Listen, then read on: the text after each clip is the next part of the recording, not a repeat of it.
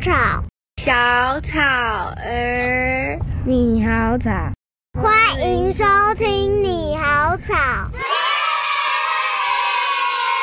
欢迎收听你好草，大家好，我是小草儿。上一季的那个你好草呢，我邀请到两位婆婆。这一季呢，我又 邀请到一位婆婆了，因为她的儿子真的是。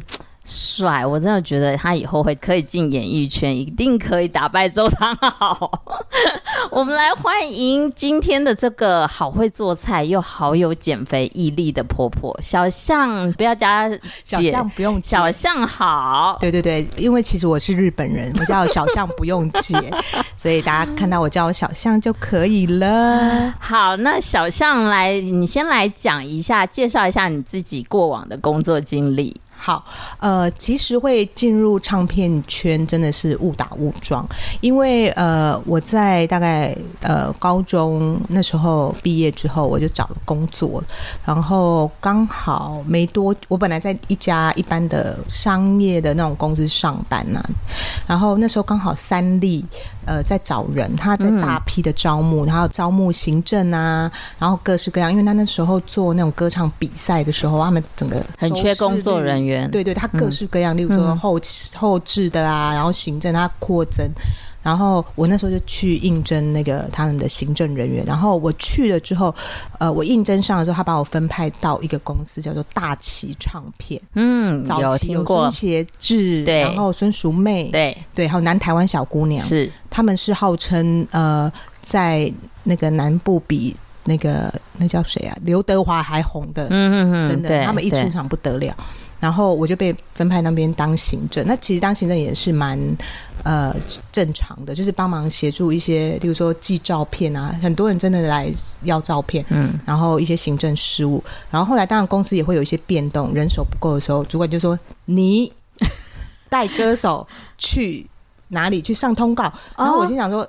一个一个笨蛋带一个新人，然后两个笨蛋坐在那边，嗯，就等人家 Q 这样子去。行政也被 Q，因为当时刚好他在找新的宣传嘛，哦、可是中间可能就是有一有一过渡期，对对对，他没有，那他没办法，他就叫你去这样子，那你就去了，傻傻的，你知道，你小时候也是没在怕的，嗯、就去了，然后就就是这样子，然后呃，主管就问说，那你有没有兴趣当宣传？嗯，可是当时也没有人带，所以。就是做了一段时间之后，觉得很沮丧，嗯，觉得怎么感觉这个人心很坏？你知道，因为我们就是一个单纯的人，然后你就觉得，哎，他明明这样跟你讲，那为什么他背后要讲你坏话？也不是坏话，应该说当时他就会说，哎，你们那个人带的很差。那重点是没有人教嘛，当时也没，因为主管也很忙，他也不可能教，他只是叫你把 A 带到 B，B 带到 C 这样子，所以自己也非常没经验。然后后来刚好同事呃。到了另外一家唱片公司，呃，也是专门发本土的，叫金瓜石唱片。嗯，有听过。当时有那个陈英杰、阿给拉，然后呃，还有很多什么陈一郎啊，你早期听过哦？当时呃，还有谢金燕、嗯，杨宗宪都有。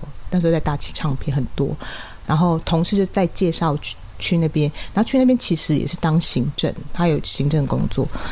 嗯、呃，然后但是后来那个主管就是宣传部的大主管，就说我我觉得你的性格其实蛮适合当宣传的，你要不要再试试看？因为我有跟他讲说，我觉得我不合适，因为我遇到 A B C D 这样。他说，因为你们那边没有人带，那公司这边现在有其他的人，你可以试试看，再做做看。然后他说，呃，要不你做电台宣传好了，因为电台宣传相对是比较单纯。那我就觉得再试试看。那我就觉得哇，找到乐趣了，然后就一路上就是，例如就是到不同的公司去上班这样子，然后当然中间也有呃离开过，因为后来有回去再读书，那读书时间就是每天回去读夜大，然后就每天，然后那中间就停下来，然后等完了之后又刚好又有同事就是到了新的。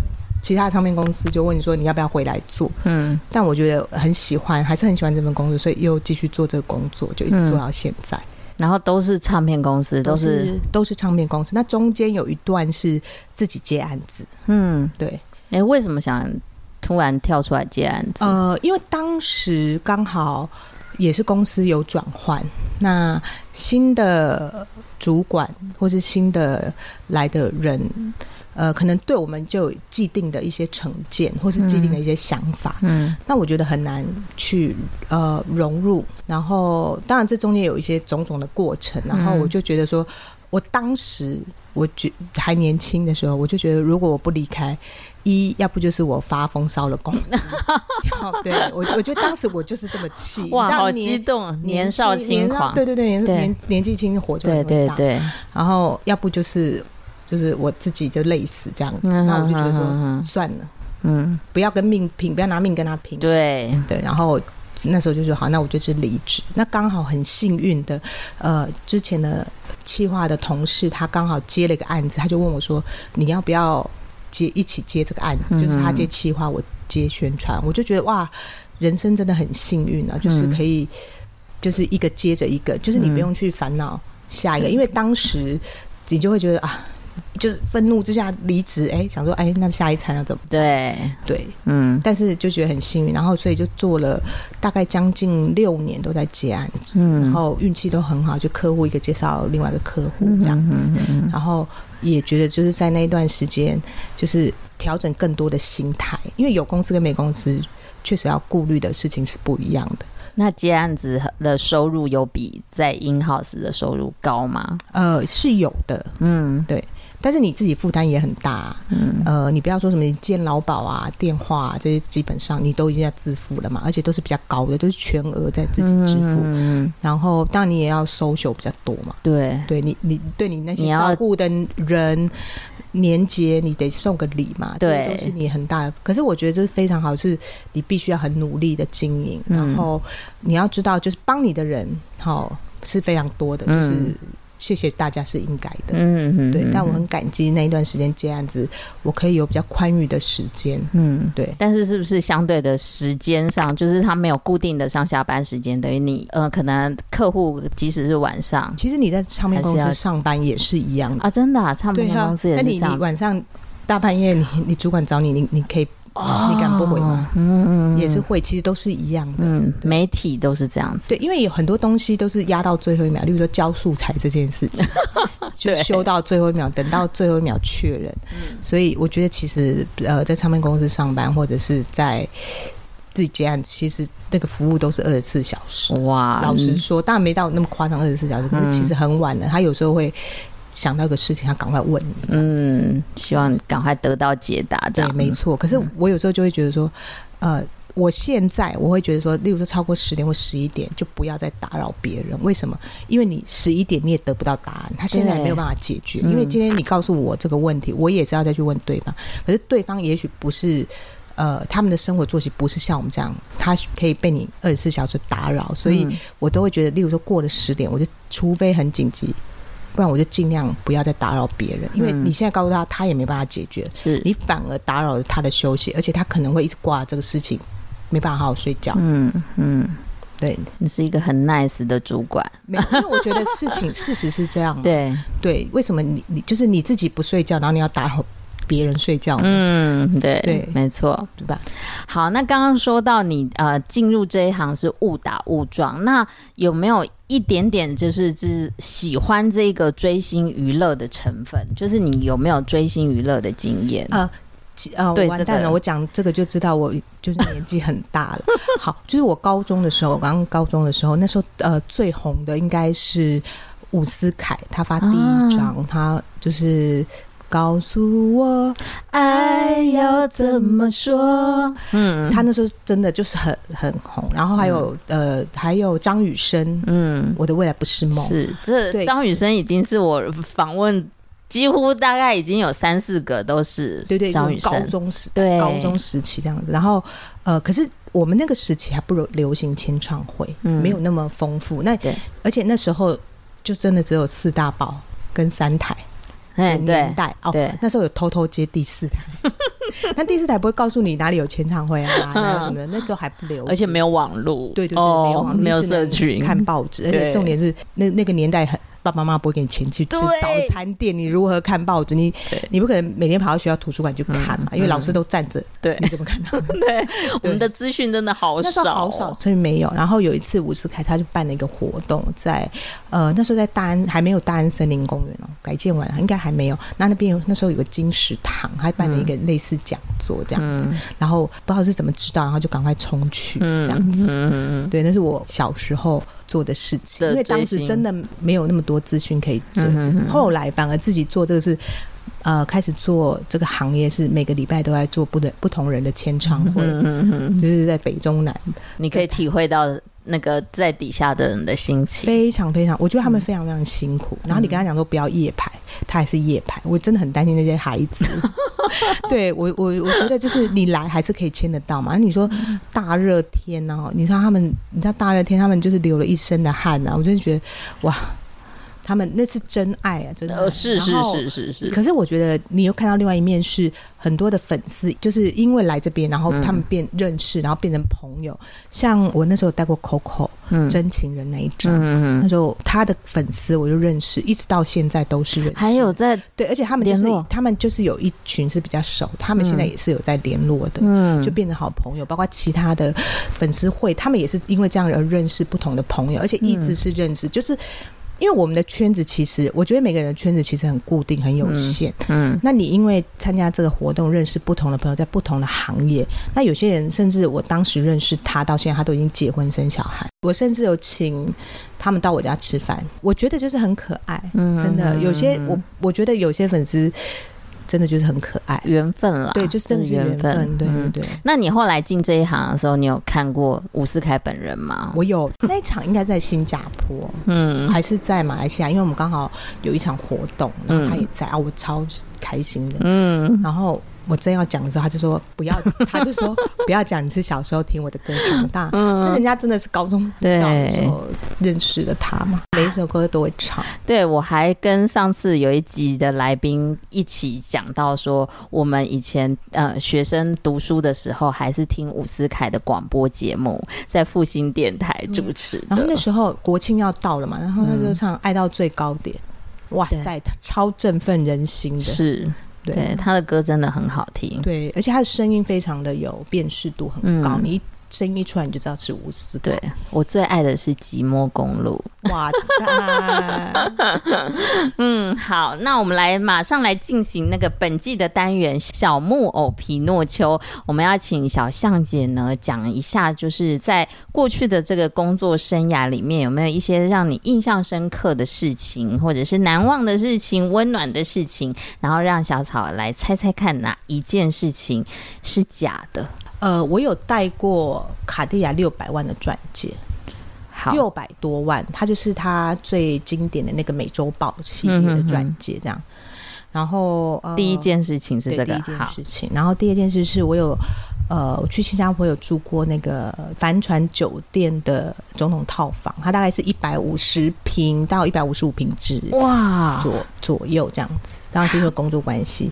然后第三件事情就是我有上过当时影剧，当时是四大报的头版，影剧的四大报的头版。那我有上过新闻台，我有我我有上过，例如说那时候周刊一周刊啊，其他周刊的一些。篇幅，嗯，托艺人的福，嗯嗯，对，嗯嗯，这听起来这三件事情哪一件是假的？我觉得听起来是一是假的，不是一是真的。好，公布答案，一是真的。真的真的好，那哪一件事情是假的？呃，第二件是假的，我没有住，但是我有去。拍 MV 一整天，好，那我们一件一件事来讲。第一件事情，呃，第一件事其实是那个 Coco，对对对，Coco 去去拍杂志，那杂志当时他有，他们都会准备一些品牌的配饰了，其中一个就是卡地亚的那个经典款美洲豹那个系列，嗯，那因为我们在那边闲闲没事，我们就说，哎、欸，我们可以带一下嘛。虽然保全站在旁边、欸啊，所以我又觉得这个不可能、啊。不不不，他就是品牌说可以。啊，可以带啊、哦，因为他他还在化妆嘛，我就说，哎、欸，那我要带一下。我就是我要带一下啊，那个 我又没我没有偷走，我只是借贷一下，然后拍个照。人生到底是六百万是？可是万一上面如果有一颗钻石，它掉不是啊？卡地亚会做到让钻石掉？我不知道啊，因为我没戴过。哎，品牌还好，那个品牌要保全都站在旁边。那反正那就是一整盘，它还有其他的，不只是美洲豹，还有其他的。那那种最贵的是那个美洲豹，那个是六百多万的戒指，托天后的福。好，来第二件事情，感受一下，感受一下那种当巨星的感觉。然后那时候燕姿她那时候发是时候那张专辑，对，她其中有一首歌是呃新加坡旅游局赞助的拍 MV，哦，所以我们就拉大队去新加坡拍。那当然他就是呃帮他借了新加坡最有名的帆船酒店的总统套房，让他拍 MV 这样子。然后所以我们就有幸整个在。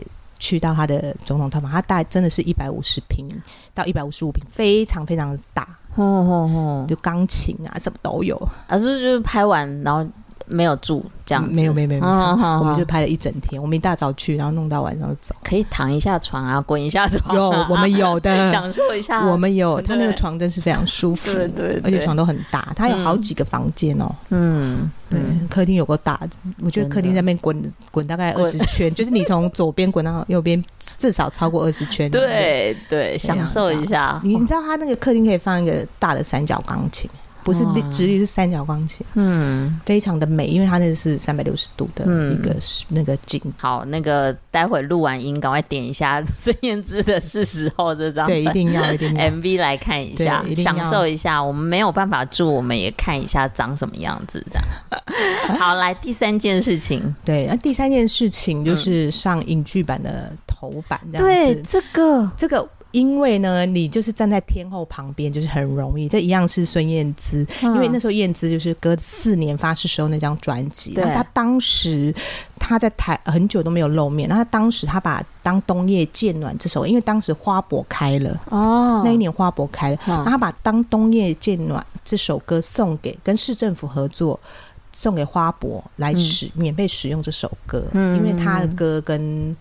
呃，花博很就是的意意向是很 很接近嘛，你当用冬夜见暖花就开的嘛，对，所以他当时就是要把这首歌送给花博这样子，那我们就去花博，那因为他很久没有现身，就是没有正式见媒体，那因为我本人就站在他旁边，然后呢，他们怎样都切不开这个 这个，你是故意这样很近？不不不，没个，因为你本来就会站在艺人旁边，因为对他在行走的过程中，你很怕。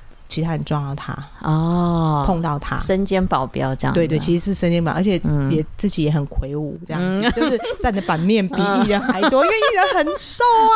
那你你是他一点五倍，你的你整个就赢了，我的版面都比他大，对，因为我体型比他大。那他当然他那么久没出来，他一定是上影剧的头版嘛。嗯嗯。然后后来他我说我上。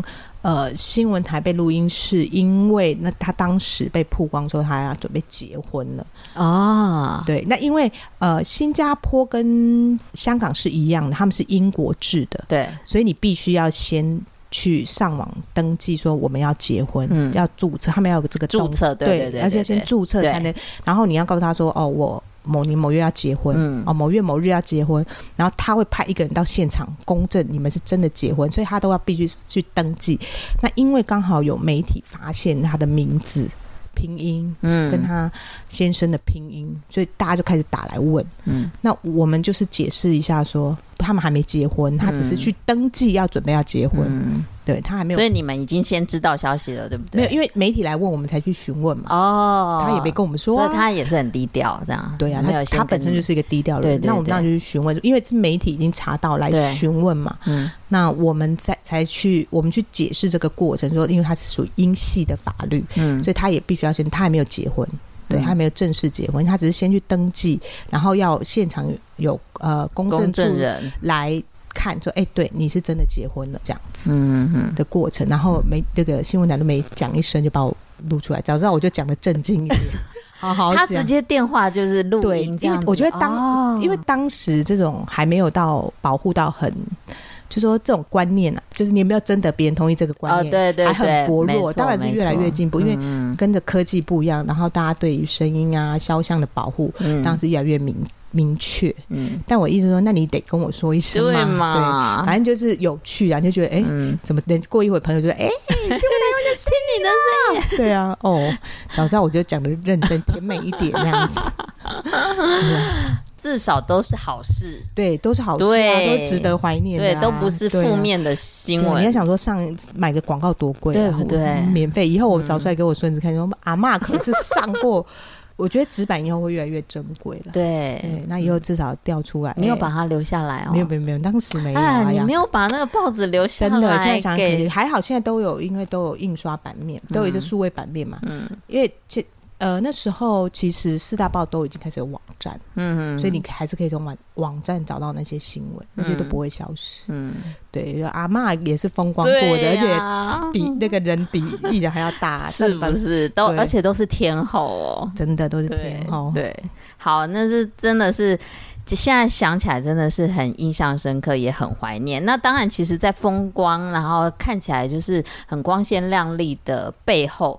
我相信应该也有一些呃不好的事情或者挫折的事情。我觉得挫折是一定会有，可是我觉得挫折都是来自于自己的经验不够，嗯、然后反而是造成别人的困扰。但是别人愿意给你机会去呃学习，然后让你有机会再去呃调整调整。对对对，我觉得这很重要。那你当然就遇到你自己也很瞎卡子，例如说你把通告忘了，因为。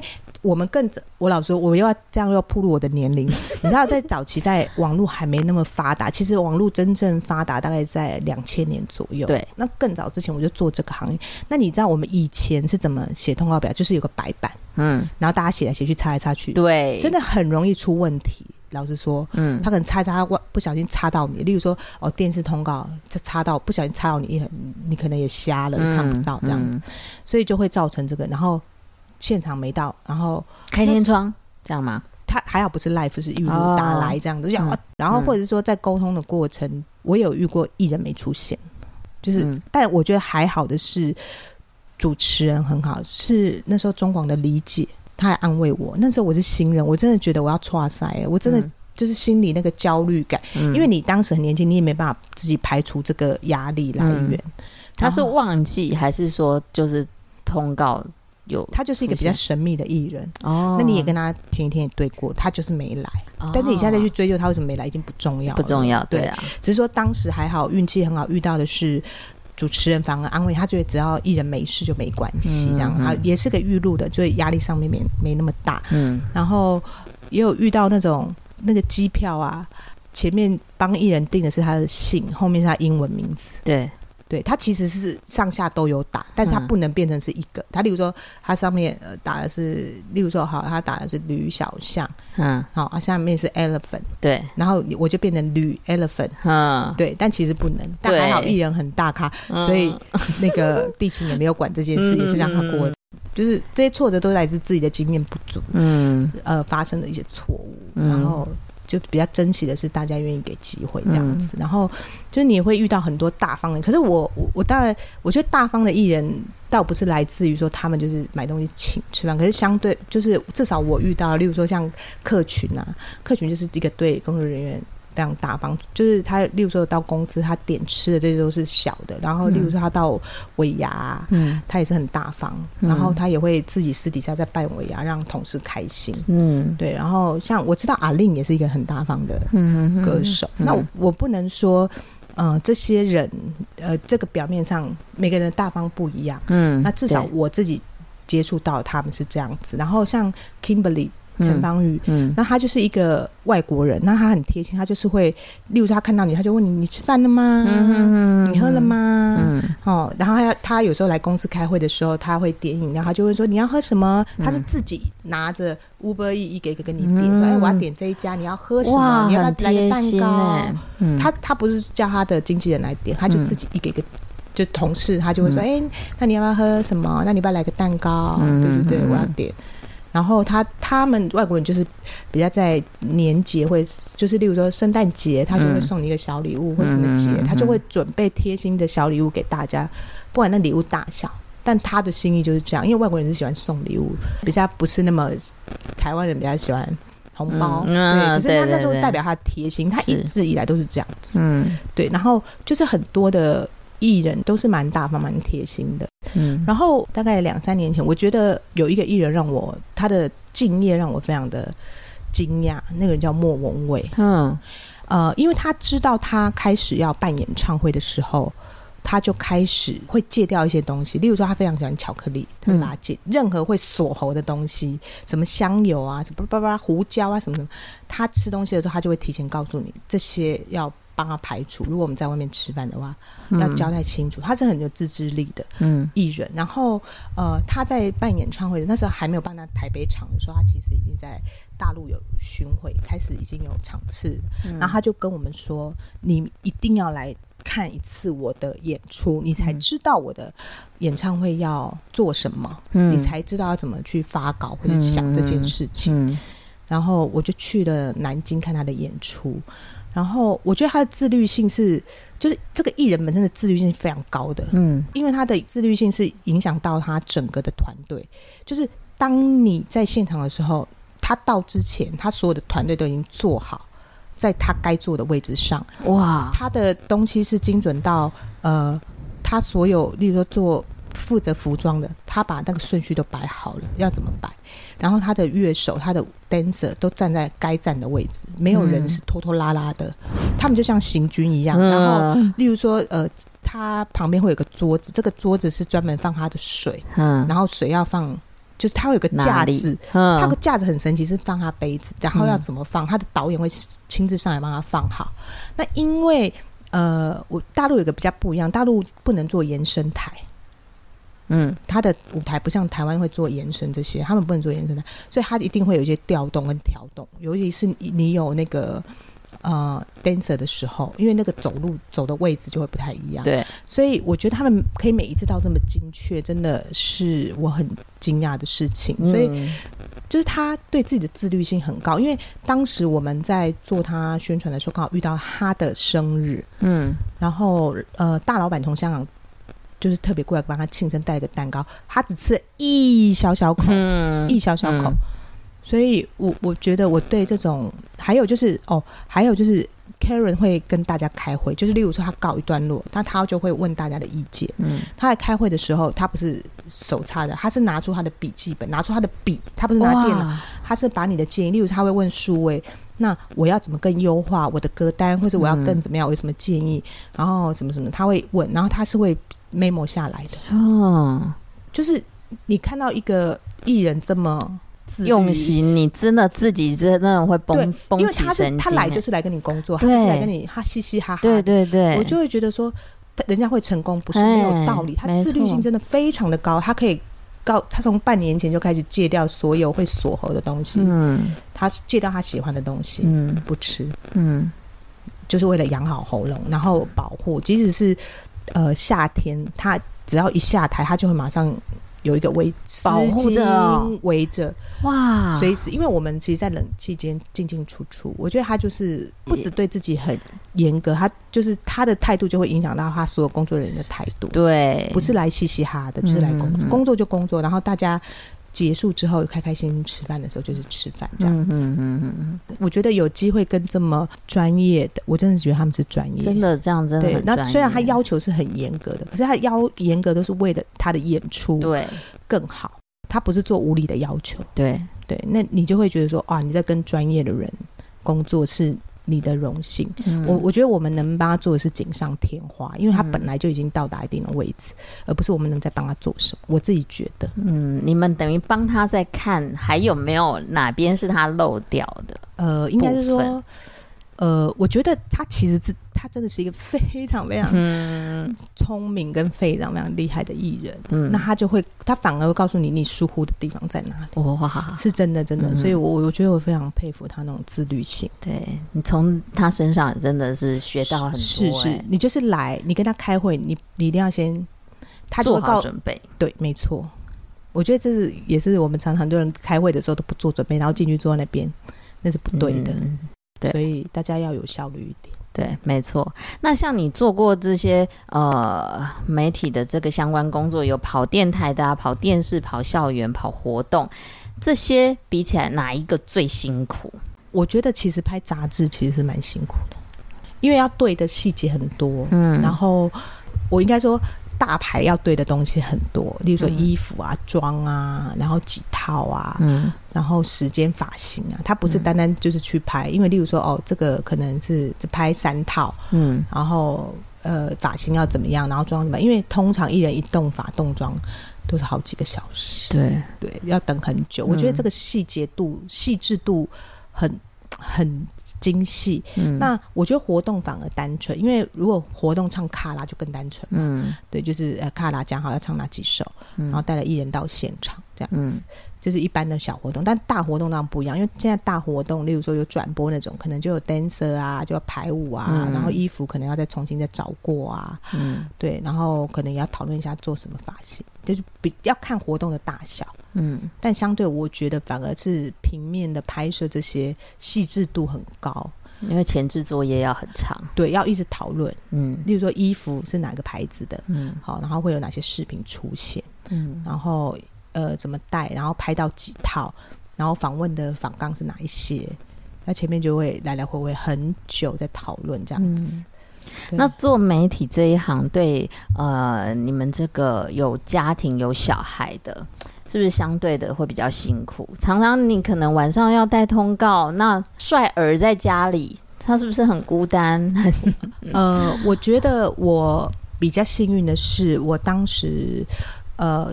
是跟我我爸爸妈妈帮我照顾小孩，嗯，所以我可以比较无后顾之忧。然后，因为我那时候是电台跟活动都有在做，那活动基本上就是六日一直签唱会啊，也是就是一都在忙。然后平常大概就电台啊，那电台就是有很早跟很晚的，有到十二点的也有这样子。嗯，那我觉得我个人比较幸运，我觉得。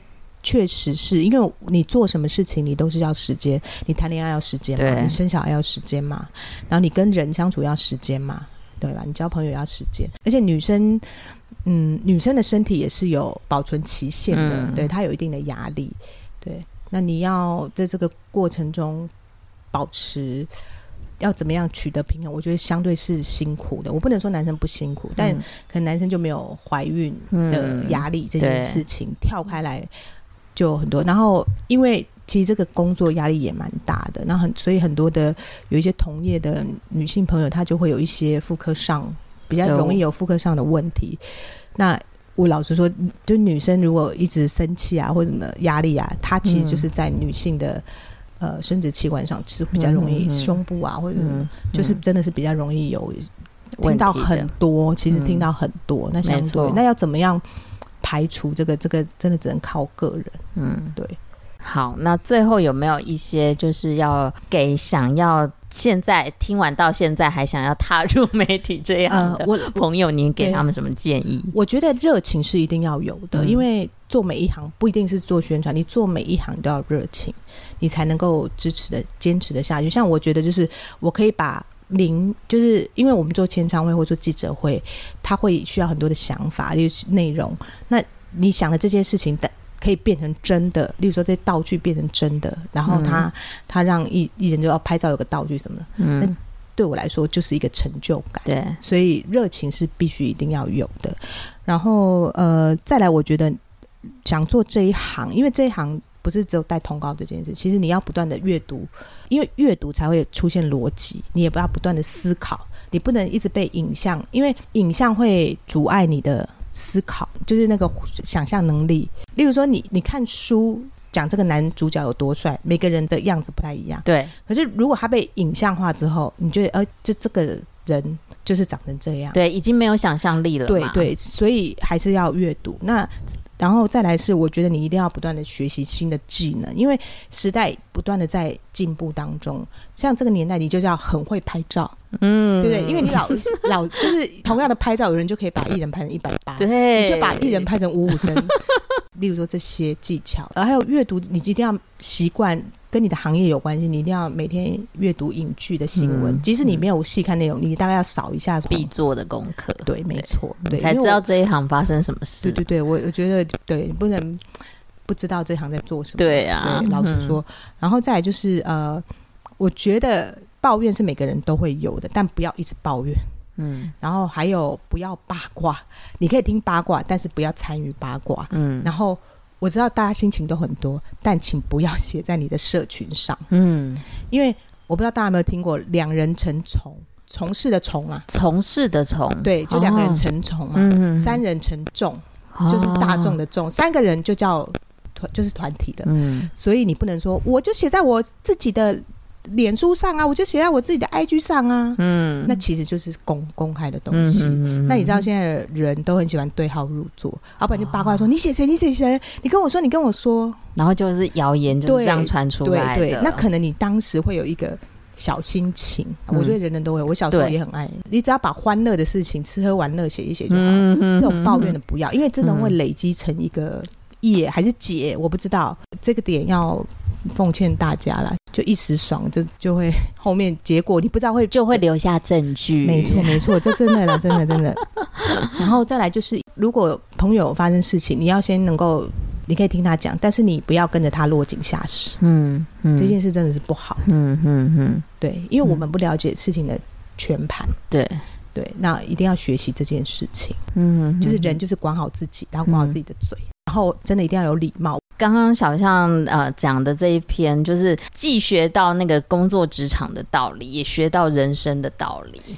我觉得我到现在的体悟是，A 跟 B 吵架没关系，你们不老死不相往来，但你不要叫我不要跟 A 讲话，你也不要叫我对跟 B 不要讲话，对因为你们两个的问题不是我的问题。是但是对我来说，你们都是我很好的朋友，我都很愿意邀请你们。那如果你们有一天有幸愿意一起坐在我家的餐桌上，让我为你煮一顿饭，那是我的荣幸。我觉得我能为大家在餐桌上做的这件事情，是因为有爱。嗯，对，大家一起享受这个有爱的时光。嗯哼，很棒。今天真的听小象分享，天哪，我好像来开道的、哦。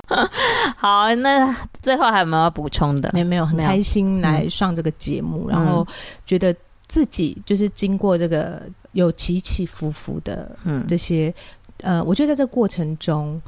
会觉得说啊，天哪！我我觉得我人生真的很幸运，有很多的贵人在帮忙你。也许他不觉得他有曾经帮过你，可是，在那一刻，他就是真的扶过你一把。嗯、这样子，我觉得自己是幸运的。我觉得你是因为你的心态都是一直都是健全的，都是善良出发的一个善的循环。今天谢谢小象来你好草的节目，谢谢谢谢小草儿。对，喜欢的话呢，大家可以上网帮我订阅一下，按个赞，好不好？然后呢，也可以帮我加入一下你好草，搜寻一下你好草的社团。好，我们一定要加入，我已经点了。那下次可以请我来讲我的骨刺吗？我们现在不能做一个健康单元吗？可以，我要把骨刺这个故事再讲三百遍。我我会再开发，我每次每季的主题都不一样，一定要讲我的骨刺的故事，太有趣了。好，下次见喽。拜拜。